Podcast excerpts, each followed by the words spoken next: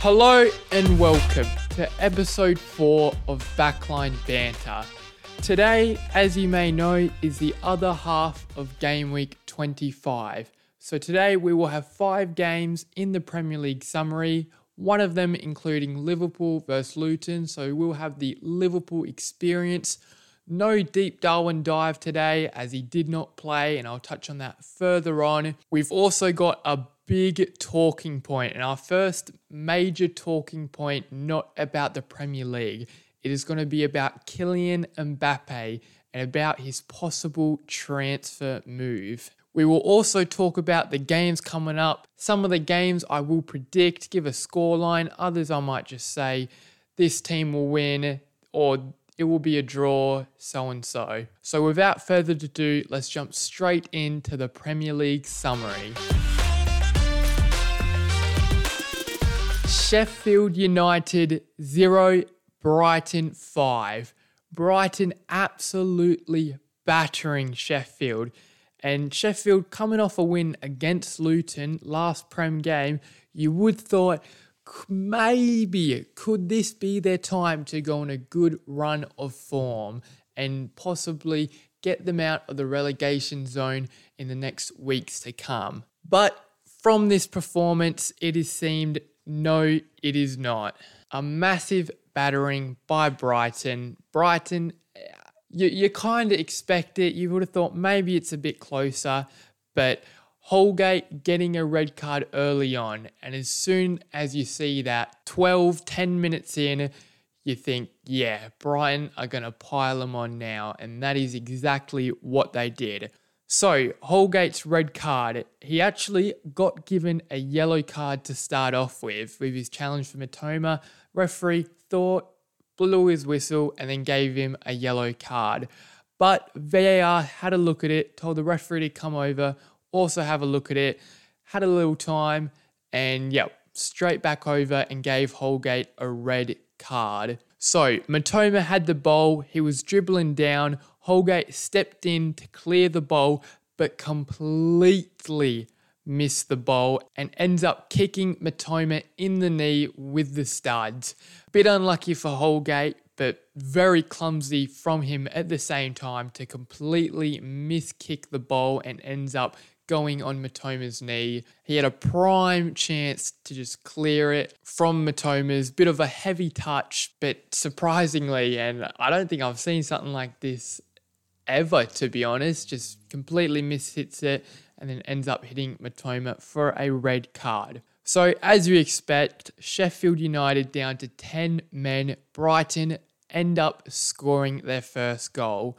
So a corner taken by Gross, who whips it in to Lewis Dunk. He heads it down to Buonate, who just taps it into the goal.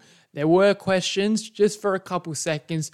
Did it cross the line? But the referee looked at the watch, got the, yep, it did cross the line, and given a goal for Brighton's one nil lead. Very much expected as Sheffield down to ten men. Something that you do not expect though, Sheffield get a good chance pretty quick after conceding as well.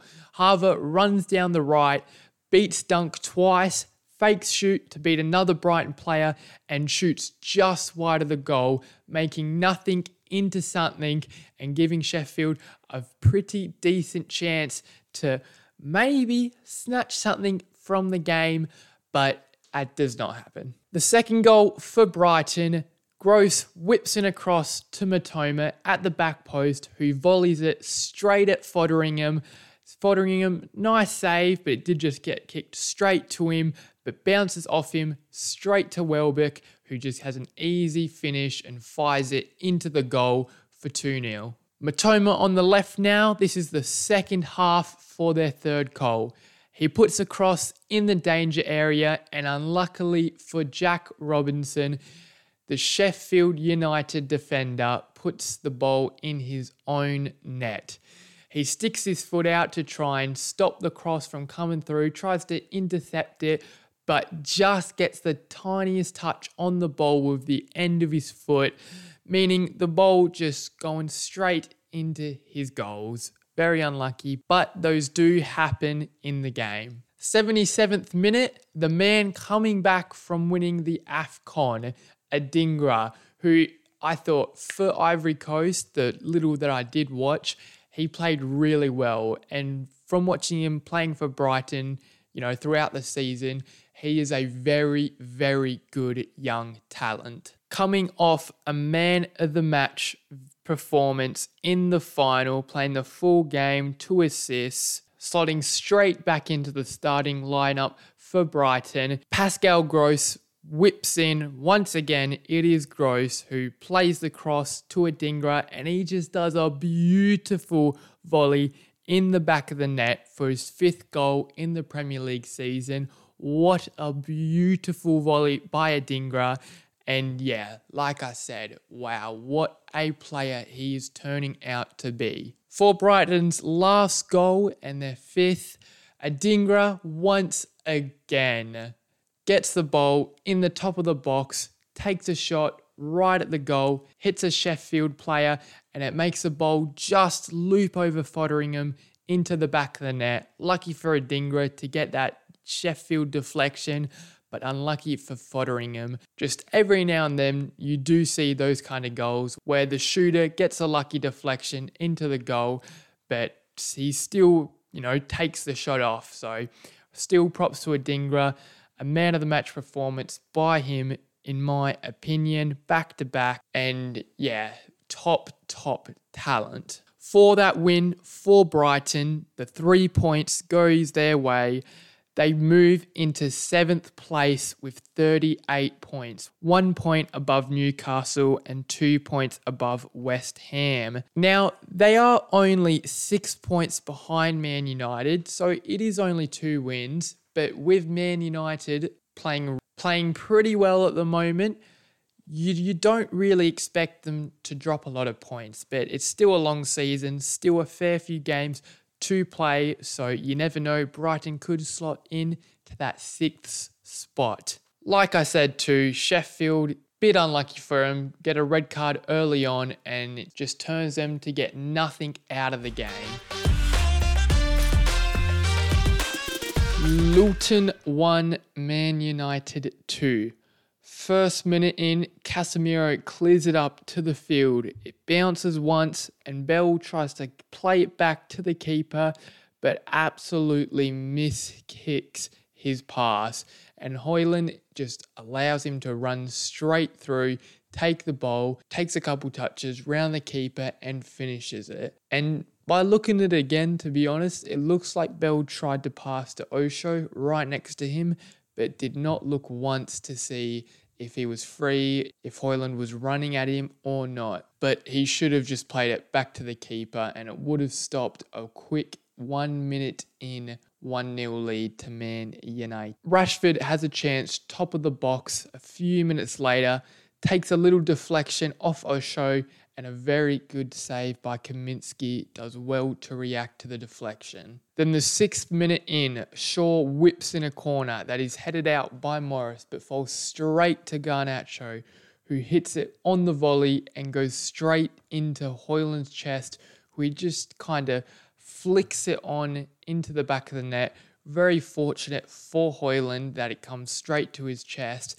but he does do well to give it that little flick past Kamiński into the goal to give Man United a very early on two nil lead, exactly what they need. Rashford again has a chance ten minutes in. He picks up the ball just below the halfway line and drives with it to get himself all the way at the top of the box and has a shot. Very surprising, he didn't get it on target and should do better with his shot, but a very good dribble to create the chance. Two minutes later, everything happening early on. Chong plays it wide to Doherty, who receives it back from him in the box, turns, has a shot, deflected across goal into the path of Morris, who has a pretty headed finish with Onana trying to come out to do something, but he just cannot make himself big enough and put himself in the way. Luton pull it back to make it two one early on. Bit of fortune for Morris to get the ball in his path, but takes it well. The man who just scored, Morris, has another decent chance. He gets the ball from Garnacho, takes a couple touches and fires one from outside the box, but it's just wide and nothing comes from it. Sadly for Luton though, they are unable to get anything from the game. No goals in the second half, but some good chances by both teams.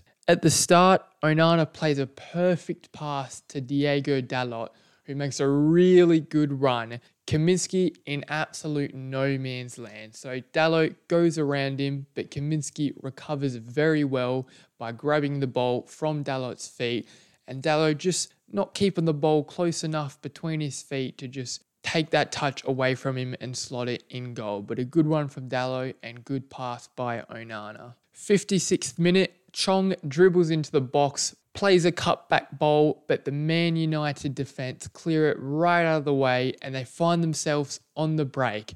Rashford gets it on the right, and just like the first chance, he gets it a little bit above the halfway line and just dribbles all the way to the outside of the box in the middle, has a ping, but it is a good save once again by Kaminsky. He is definitely keeping Luton in the game to see if they can get a goal. Obviously they don't, but at the time, Kaminsky doing very well. Bruno Fernandes also has a great chance. He gets played the ball by Garnacho, who runs on goal past the keeper and shoots to what you think would be a goal. But Sambi Lokonga keeps up with Bruno and sl- does a perfect slide to stop the ball from going in the line. His slide is at full stretch with the top of his foot stopping the ball from getting past him and scoring. This now makes it thirteen matches in a row for Bruno Fernandes without scoring.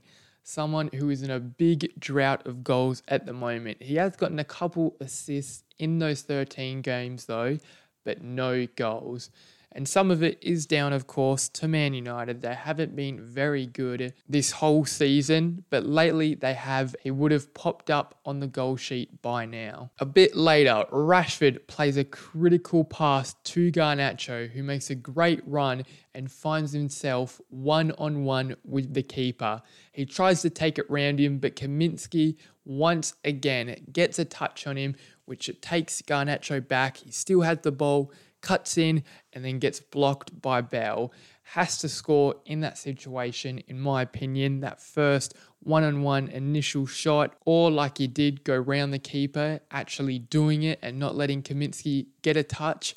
But very well done by the keeper once again. Bruno with another big chance late on. He intercepts the ball from Kaminsky, who kicks it out, takes some touches and just fires it wide, just missing the side netting and just wide of the post, still in that drought. Right at the end of the game though, last chance for Luton. They get a corner and the corner is whipped in straight on Barkley's head, who takes it and just hits the top of the crossbar.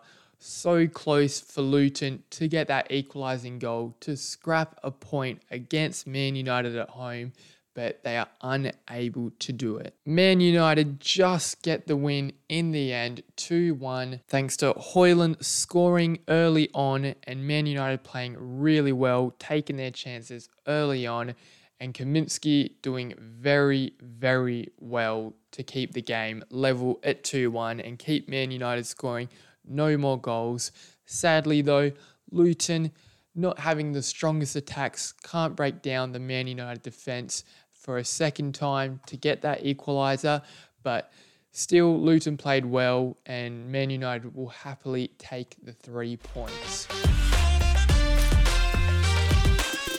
Everton won, Crystal Palace won. Before the game, during the week, it has been announced that Roy Hodgson has stepped down as the manager due to him being admitted to hospital a week prior. So his replacement, Oliver Glasner, who didn't actually manage the game. He wasn't down on the touchline, but he was there watching. I just assume for that, just the paperwork hasn't been finished yet. But quite sad to hear that Roy Hodgson has had to step down, possibly it might be the right time for Palace, as recently the run of form hasn't been well, but Crystal Palace also having a fair few crucial injuries, big players out, so you can't put the full blame on him, but he's had a great career and good on him. But like I said, Oliver Glasner to replace him, he looks like a decent manager, that's for sure. I reckon he will do pretty well for Palace. He's an Austrian manager. He's done well in the Bundesliga with Wolfsburg and Frankfurt. He's also won the Europa League trophy with Frankfurt in the twenty-one twenty-two season. So it will be interesting to see what he can do with the Palace team for the rest of the season. twenty minutes in, Everton with a big chance. Dwight McNeil has the ball on the left, who whips the ball in the box straight to Calvert-Lewin's head, who gets on the end of it and just puts it over the goal. A really good chance from both of the players, Dwight McNeil from creating it and Lewin and Calvert-Lewin being able to get on the end of it, but he just can't keep it down just enough. Just can't keep it down enough. Palace have a corner which is placed straight on Mateta, who does a good header going in, but Ashley Young on the post clears it off the line. That is why you do put sometimes people on the post. So just in case that keeper can't get there and the finish is bottom or even, you know, middle, the high ones are hard to keep out. On that side, keeper can't reach it, but the defender will, and he's able to kick it out and do well to stop Mateta from scoring. Second half now, Mateta wins the ball, plays to Mitchell, goes to shoot, he's in the box, but Pickford read it very well and came out early and gets a touch on it and takes it out of the box, but he also sprints to the ball to try and stop it going out from a throw-in and lump it up the pitch so Palace don't have an attacking throw-in in the final third. But he can't get there, so he picks up the ball and places it back on the field so Palace can't take that quick throw-in with Pickford out of goal, which he is very lucky to not receive a yellow to stop Palace from taking it quick and possibly getting a chance with Pickford out of position. Wow, sixty-third minute. How have Everton not scored? I do not know. A corner is taken. It's headed by Tarkowski. A very good save by Johnston. A lot of power by Tarkowski, but he just can't hit the side far enough. So Johnston, good save. It comes out to Garner, who smacks it, has a shot, but it's just wide, so it goes straight to Decore, which it bounces up in the air. Godfrey jumping for it, can't get his head to it. Johnston punches it out at the danger area. And yeah, a massive chance for Everton to go one nil in front, but somehow the ball just doesn't hit the back of the net. After this massive chance by Everton, Johnson has a goal kick and lumps it up the field to Edouard, who just flicks it onto Mateta, who does so well to hold the ball up, which he usually does very well in games. That big player up front and then just waits for Ayew to run beside him, plays it to him, and does an absolute stunning shot outside the box. He's so wide, hits it across the goals, and cannot put that in words. You have to see it for yourself, because that is a perfect ten out of ten strike to put Crystal Palace one nil in front. You definitely would not have expected him to score there, let alone take the shot on, and he's done phenomenal there by scoring it top left and getting it past Pickford. ten minutes later, just like the first half, McNeil whips it across to Calvert-Lewin, to Calvert-Lewin, who puts his head on it, but wide this time instead of over the bar. Another good chance for Everton, but no goal. From an Everton corner late on in the game, Dwight McNeil sends it back post. Johnston comes out for it, but just can't get to it. And Onana, jumping the highest, gets on the end of it and headers it home to get the equaliser and make it one one. It was definitely coming eventually for Everton. Finally, they hit the back of the net. For the rest of the game, Everton have a few little chances but can't get anything else from it. And the game ends one one, a draw, a good result for Palace, but Everton at home, a bit annoyed they couldn't find another goal to get the win or put an earlier chance away to give them an earlier lead. With this result, it keeps the difference between Everton and Palace still at five points. Palace in fifteenth and Everton in seventeenth. And with that point, on goal difference, they are above Luton and out of the relegation zone. Manchester City one, Brentford nil. fifteen minutes in, Onyeka gets played in by Wissa, who runs in on goal, in the box, shoots, but can't find the corner and doesn't connect with it properly. And Edison has an easy save. Not too often you find the visiting team in on goal at the City ground early on, and Brentford can't capitalise on it. Not too much longer though, Brentford have a free kick on the edge of the box, and it is rolled to Ivan Toney, who takes his shot and just over the bar. Very good attempt, a lot of power on it. If it was on target for that top left, it would have bet Edison, but just over. At the other end of the field, thirty-three minutes in, Rodri picks up the ball, plays Walker, who does a beautiful run in the box. Walker heads it back to the middle of the box to Silva, who should hit the target with his header, but puts it wide. Couple minutes later though, Akanji takes a curling shot outside the box and is tapped over by Flecken. A good save and a good attempt by Akanji. But City piling on the chances in these few five minutes. Oscar Bob finds the ball in the box, runs onto it, does a fake shot to beat a player and then shoots, goes past the keeper, going in, but Ben Mee clears it off the line to keep it out and keep City goalless. An absolute crucial clearance from Ben Mee, a very, very solid defender, and Oscar Bob unlucky not to get the goal there. Last chance before half-time, Ruben Diaz finds himself very high up the pitch, and he gets the ball at the top of the eighteen-yard box, has a powerful shot to the side, but it is well saved by Flecken. And at the moment, we are seeing a little bit of a repeat to Brentford v City at home a couple weeks ago, where Flecken pulled off a lot of saves in the first half and kept Brentford in the game. And it's looking like this will be the case again today. City unable to find a goal early on in the second half until Brentford in the seventieth minute have an attack, but City steal it. And Alvarez gets the ball, turns, plays it to Haaland, who looks up and sees only one man in his way. So he starts dribbling. Sadly though, for Brentford, the only man back for Brentford, Ayer slips and Haaland just gets to run through by himself on goal, one-on-one with the keeper, and just slots it past him. Exactly what you expect from Haaland, a good finish, absolute routine for him.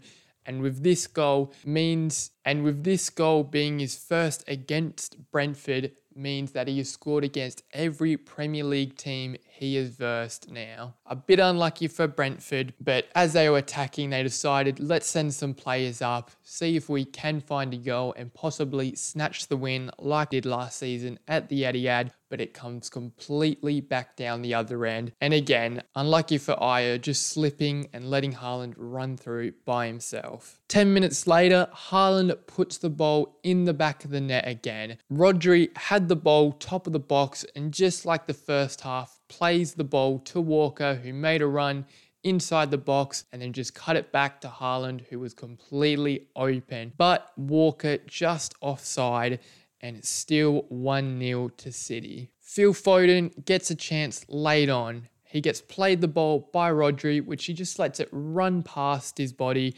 Brentford defender sees the ball, tries to intercept it, but can't get there in time, creating so much space behind Phil Foden, which he runs into the box, tries to go around Flecken, has his shot, but Flecken just gets a finger on it to put his shot wide. And again, Flecken doing very well, just like Kamiński in the game just before, keeping Brentford into the game, but it does finish one nil and City get the three points convincingly, but not goals wise. They definitely would have liked to score more goals and put the game to bed a bit earlier, but Brentford defending well, apart from that one time where Aya slipped, but sometimes that's how she goes. And now City with the three points move back into second place, one point above Arsenal. This loss for Brentford keeps them in fourteenth place, but definitely some positives to take away from the game, keeping City to one goal at the Etihad. Very well done by them.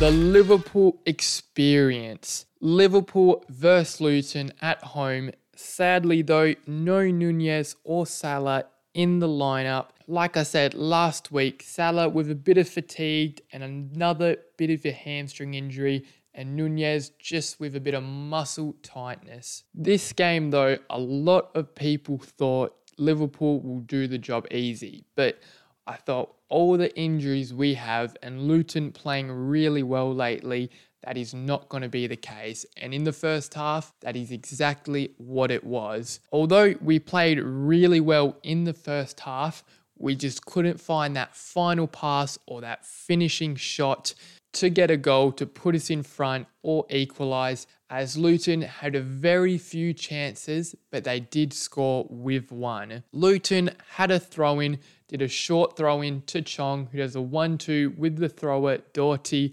who releases it to Woodrow, who holds it up and then slips it to Chong, who's sprinting through, takes a shot, saved by Kelleher, was going in through his legs, but he just manages to get that little touch on it to save it.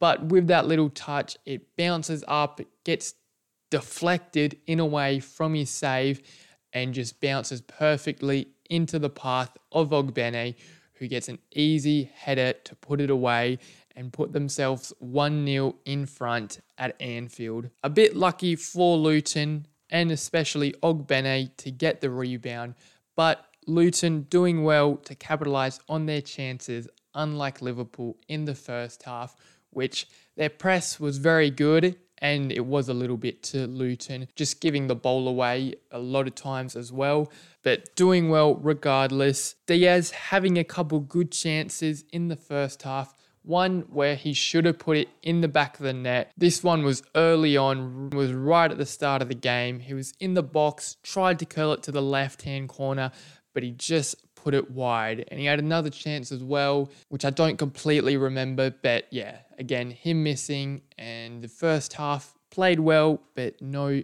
goal to show and going down at half time. It is good though to see that we did start well, apart from the goal once again, but because lately, the few games that we have played, the start hasn't been very good. And it's always very important to start games off well and show what you're going to bring to the table on that given day and try to give yourself the early lead to put the opposition on the back foot. So hopefully, and I'll talk about this one a bit later on as well, we bring our quick start to the cup final against Chelsea. After piling and piling on the pressure in the second half, we finally score the equalising goal. Cody Gakpo has a shot outside the box. Good save by Kamiński. We get a corner. It's whipped in by McAllister. A beautifully taken corner into space. And Van Dijk just does a great run to get past his defender and puts his head on the end of the ball and does a beautiful headed finish into the net. The run, beautiful. The ball, beautiful. And the finish, even better to get it past Kamiński. And a very needed goal. With that goal, though, the floodgates are open. The second goal, two minutes later, by Cody Gakpo. A throw-in is taken by Connor Bradley, who does a very attacking throw-in to McAllister, who just first times it, sends it into the box. It's straight on Cody Gakpo's head. Talk about pinpoint accuracy. It's so fast-paced, and Gakpo is just able to just head it. Doesn't even have to put any power on it to hit it into the top of the goal and put us two one in front. Very well played by McAllister and Gakpo. Both of them very switched on to put the cross in and finish the goal. Two minutes later of our second goal, Van Dijk nearly does the exact same thing as the first goal. McAllister once again whipping it in. Virgil van Dijk making a run to get the ball, headers it, but Kamiński a big, big save to deny Virgil van Dijk. Not as far enough into the side as his first, and that's giving Kamiński a chance to save it, and it is a good save for him. Something that I noticed a lot in the second half that caused us scoring a lot of the goals and having a lot more chances is in the second half, our fullbacks got forward a lot more, Gomez and Bradley, and it just shows how much that extra man helps, especially when you have quality fullbacks like that, when they're in form, and yeah, it's just that extra person, extra chance. You know, Luton have to think about that one extra player, have to put their man on one more player, and it really worked in the second half. For the third, Diaz finally gets his goal for the game. Doughty tries to clear the ball, but doesn't kick it far enough or hit the wing. He clears it not far enough into the middle, and it falls down, and Robertson running onto it, gets there first and plays it straight away to Diaz, who dribbles past Mengi and slots it near post. A very nice, calm, composed finish from Diaz, and it's good to see him on the score sheet, having a few chances in the first half and even in the second before his goal, but good for him to put one away. Mengi as well, thought was very good for Luton, being very solid at that back, keeping us out for a while, especially in that first half, but Diaz finally getting the better of him by that dribble past him to get his shot away. Right from that kickoff though, Luton hit the ball long on the left to Doughty. Doughty drives in the middle with Kelleher out of goal to try and intercept Doughty's touch, but Liverpool managed to clear it. A little crack in the defence, but it was offside, so nothing comes from it, and there was nothing coming from it anyway. I think it was Virgil van Dijk who cleared it out. So good thing for Luton though, showing signs of still wanting to attack, trying to get back into the game, but unable to. Another chance for Liverpool. Elliott has the ball on the right of the box, plays it in the middle to Diaz, who lets the ball ro- roll past him and two Luton defenders and manages to get his shot away. A good save by Kamiński, down very quick, but Diaz just a little bit off balance with him, getting past those two players and just can't put that extra bit of power on the ball. And what do you expect? Another chance by Liverpool. Gakpo this time has a very good chance. He gets played the ball by Endo, who Gakpo's in on goal, where a chance you do expect him to put it in the back of the net, at least hit the target. But he gets his shot wrong and puts it wide and misses the target completely. The fourth goal for Liverpool, the man on his hundredth appearance for the club, Harvey Elliott, gets the goal. Robertson wins the ball back from a misplaced pass by himself, and Jadon Dans, the man on debut, eighteen years old, picks the ball up and plays a nice pass to Gakpo, but Mengi does a beautiful tackle to stop Gakpo from taking a shot, but by his slide tackle, it does fall back to the box, and Harvey Elliott just runs up and slots it top left corner. Very good finish from him, and what a player Harvey Elliott has been for us. He's honestly a bit unlucky to not start as many games as he has, because he's so good off the bench, and there has been a few times, even this season and even last season, where he's came on and made that difference, scored the goal or got an assist or even just given us that extra ability in the midfield or on the wing. He's very versatile, and what a career he's going to have if he keeps on track, which there's no doubt in my mind that he will. And hopefully he stays at Liverpool and just keeps getting even better. And that is full time. Liverpool four, Luton one. A very good game by us, and it's good to switch it back on even without some of our big players. Also, this is the first league meeting at Anfield against Luton in thirty-two years. Just shows Luton out of the Premier League. Luton putting up a good fight, but Liverpool just way too good on the day. The attack flowing, the midfield doing very well as well.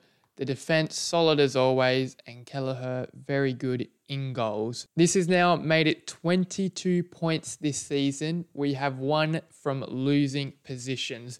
Just showing that it doesn't matter if we do concede the first goal, that we come back. And we've showed so many times, and that stat just proves it, that this season, conceding the first goal, and we usually go into halftime still down, but we come out in that second half firing and score a fair few goals to give us the three points. Obviously, with those three points, we stay in first place, above City, above Arsenal, and we're just going to keep this up for the rest of the season and we will be good. Nothing better as well. This game was on prime time for me. A nice six thirty in the morning, so got up to watch it live. It's nice to do that because, I mean, it doesn't change anything when I just watch the replay straight after the next morning and not knowing the result, but it is good to know it is live and watch it just before school and get that win was very nice. For the man of the match too, I thought everybody played really well and it was quite difficult to pick out one person. It was out of McAllister or Virgil van Dijk, but I've given it to Van Dijk. He gave us that first goal when we needed it. Solid at the back, then goes up for a corner and scores, and not too long later has another chance and just misses it. But that first goal really gave us that platform, which builded all three other goals and very well deserved. Again, hard one to pick from, but I think Van Dijk takes it. Next up for Liverpool though, a big, big game. The Carabao Cup final against Chelsea. A few weeks ago, I was very, very confident that we would win and, you know, a little bit of a close game, but not really. But with all of our injuries at the moment, it is going to be a lot closer. I'm really hoping Darwin Nunez and Mo Salah is able to come back in time. But if they can't, this team will put in a good job regardless, shown against Luton. And yeah, I just cannot wait to watch it. Obviously, for my prediction for this game is Liverpool winning. If I had to give a scoreline, I would probably go two one. I reckon it'll be quite close. Chelsea might score the first one, as we usually like to do it, and then we come back two one. Probably could have made it three one, but I'm going to stick with two one. But then again as well, it could go down to penalties because last last season, twice, I believe, against Chelsea in cup finals, or the season before, I think it was the season before last, two times in the cup final where we bet them on penalties. And yeah, that injury list is looking horrible. Alisson, Doak, Jones, Nunez, Jota, Szoboszlai, Matip, Salah, Bajetic, Thiago and Alexander-Arnold, but we can still do the job two one. Other games coming up in the Premier League next game week is Palace versus Burnley. I reckon that will be a pretty close game, but Palace at home, I reckon they will do the job. And with Oliver Glasner is the new the new appointment, and he should, that should be his first game managing. You would expect, you would think Palace could, will wrap up the three points, especially with that manager bounce. It seems to be like a new manager comes in and that team, and that first game with the new manager, the team does really well no matter who it's against. And you would think, even with Roy Hodgson still in, that you would expect Palace to beat Burnley at home. Arsenal versus Newcastle. Another pretty big game, you could say. At the start of the season, this game would have been a lot bigger, but but taken in the forms of both teams, Arsenal flying high, although they did lose to Porto one nil. They didn't really play their best, but in the Premier League, their form has been firing, and at home against Newcastle, who, to say quite frankly, are not in good form at all. You would think Arsenal will roll them, but you never know. Last time, a very close affair. Newcastle getting the win one nil in a controversial decision. Maybe Newcastle might find some strength out of nowhere against Arsenal and pull something out of the bag, but I do not see that happening. And I see Arsenal winning, and you could ask the question, how many? Another key game, I reckon it will be very close. West Ham at home versus Brentford. Now, West Ham are a lot higher up in the league, sitting in ninth place, and Brentford in fourteenth, a eleven-point difference, but taken in the forms at the moment, West Ham being not very good at the moment, and Brentford looking pretty good since Ivan Toney's return. You would think this game would be quite close. And my prediction for the game is a Brentford win. I don't see a draw happening. I either see one team winning and the other losing, vice versa. But I do think Brentford will snatch it. I do like West Ham, and I hope they do find their form back. But Brentford just looking really good at the moment. Like this game week, kept Manchester City one nil at home. And against West Ham, you would think that possibly they get it over them. And the last game I see that looks like it's going to be a pretty good and close game. Man United at home versus Fulham.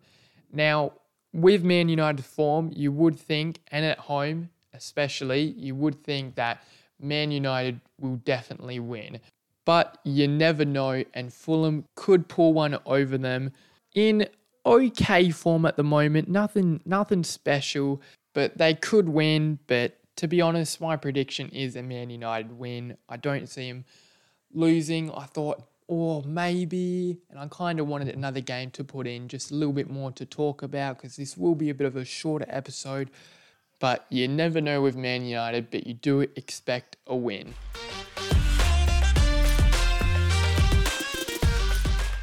Into the talking point.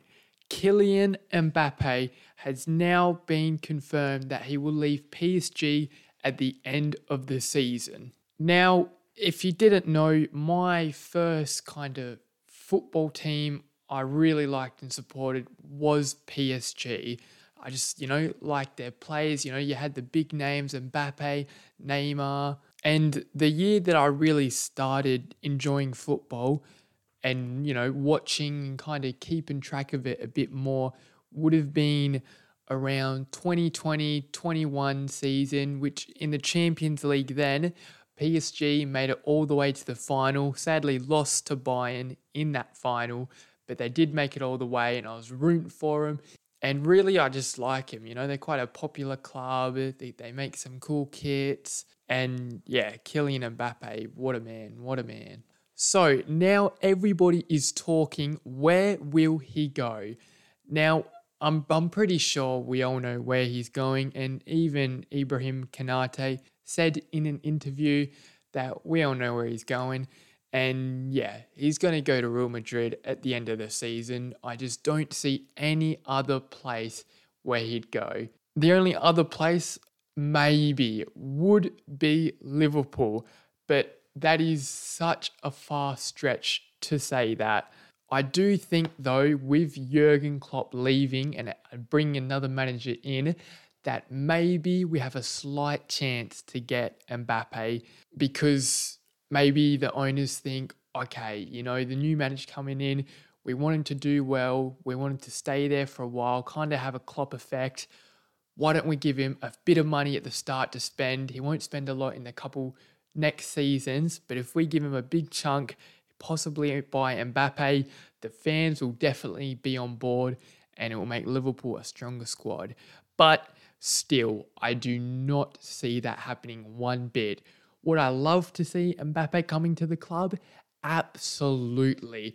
I think that would make us genuinely unbeatable if we had Mbappe on the team, because him on that left wing, like I know Diaz, absolute class, but Mbappe is the best player in the world right now, in my opinion, and he will be that for a long time. But the price tag, just too much for Liverpool. And again, I'm saying I don't think it's going to happen, but there is just that slight, you know, five percent chance maybe. But like I said, he will go to Madrid, you know, and that will be, that will strengthen the Madrid squad so much, because the the big thing they're missing at the moment, to be honest, is a striker. And I know they did buy Hosselu, but Hosselu compared to Mbappe, like it's a big difference. But then again, it's like, well, will Mbappe replace Hosselu? Because he can play up front, but his preferred position really is out on the wing on that left. So do they convert Vinicius into a striker, put Mbappe on the left, or Vinicius on the right and Rodrigo up front? Because Rodrigo also can play up front. I don't really know. And then you still want Bellingham, you know, playing pretty attacking, which he won't affect it, to be honest. But oh, once they find that setup, because I definitely think he's going to go to Madrid, once they find that setup with Mbappe, Vinicius, Rodrigo, Bellingham, oh my days. Can you imagine that young combination? Bellingham, Bellingham and Mbappe. You'd think they'd win like all the Champions League in the next couple years if they also strengthen up in their defense as well, because they've got a strong defense, but a lot of them are injured at the moment. Obviously, by the end of the season, they should all be back, but just that additional strength just in case, because the defense does need to be solid to then get the ball to the midfield, midfield to the strikers, you know, so on, so on. But yeah, Mbappe, one of my favorite players at the moment. Like I'd say my top three favorite players at the moment, Mbappe, Nunez one, Mbappe two, and Van Dijk third. I just, yeah, massive fan of Mbappe, I think. And I mean, this is a whole debate. This could go for a whole episode. We can have an episode where we just debate things. I think Mbappe, when he finishes his career, he will be known as the greatest footballer of all time. Better than Ronaldo and Messi. Yup, you did hear that right. I think Mbappe will be better than Ronaldo and Messi at the end of his career. Because you just think how much he has already done at such a young age. He's already won a World Cup. The amount of golden boots he's got. I mean, he's got so many titles at League One. And now him making the switch over to, to, over to La Liga just to win more trophies. You think it'll be interesting to see how long he does stay there. And then he might over, might move to the Prem. And, you know, we're talking about a guy who got a hat-trick in the last World Cup and obviously, you know, lost to Messi's Argentina. He already won one before that. Ronaldo's played in, what, five World Cups? Mbappe could even make it to six and possibly win. Well, he could win five more for all we know. That France team just so strong. So, yeah, that is the talking point for this episode.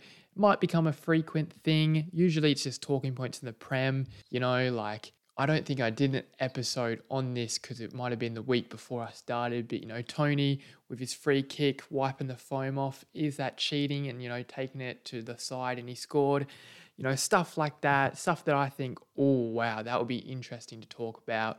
And I thought this being such a massive thing, Mbappe finally confirming that he will leave, because it's always been the case for the past three, four years in the summer before the start of the season. Will he leave? Will he leave? And it always seems like, yes, he's going to leave. Now they just, now Mbappe and his agent just have to confirm a deal with Real Madrid, but it never, ever falls through. And yeah, I've already said this, but I think he should have gone two seasons before. He definitely should have gone at the start of this season, but I kind of like how he has stayed around. you know, try and make this the last hurrah in the, in the Champions League for P S G. I mean, they started well in the round of sixteen, a two nil lead against Real Sociedad. And I do see them not giving away two goals at Spain. So I do expect them to get into the quarterfinals. And another thing too, I think it is very harsh for people to say he's just, you know, staying in a farmers league, you know, like, oh, you know, what a pussy, you know, he just wants to stay League One, just farm some goals, get golden boot, top assister. But you got to think, like, P S G is like the club he grew up wanting to play for. Like, this is his home. You know, it's like Rooney and Manchester United. Like, it's just Rooney more fortunate to grow up in a more competitive league, you know. But yeah, I cannot wait to see what Mbappe does in the future. I do believe he's going to Madrid. So, vamos! Anyway, thanks for listening to the fourth episode of Backline Banter, the end of Game Week twenty-five. And next one should be a good one, should be a big one, talking about the Liverpool-Chelsea final and the Premier League Game Week twenty-six. It should be out fairly soon. Obviously, the games haven't happened. It will be a lot recent than the other episodes have been. And with that said, appreciate you watching. If you can, give me a follow, give me five stars, whatever you can do to help the pod would be greatly appreciated. And see ya.